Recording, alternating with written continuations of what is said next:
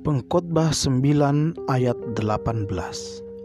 Kebijaksanaan lebih ampuh daripada senjata perang, tetapi kekeliruan yang kecil akan merusak seluruh pekerjaan yang baik.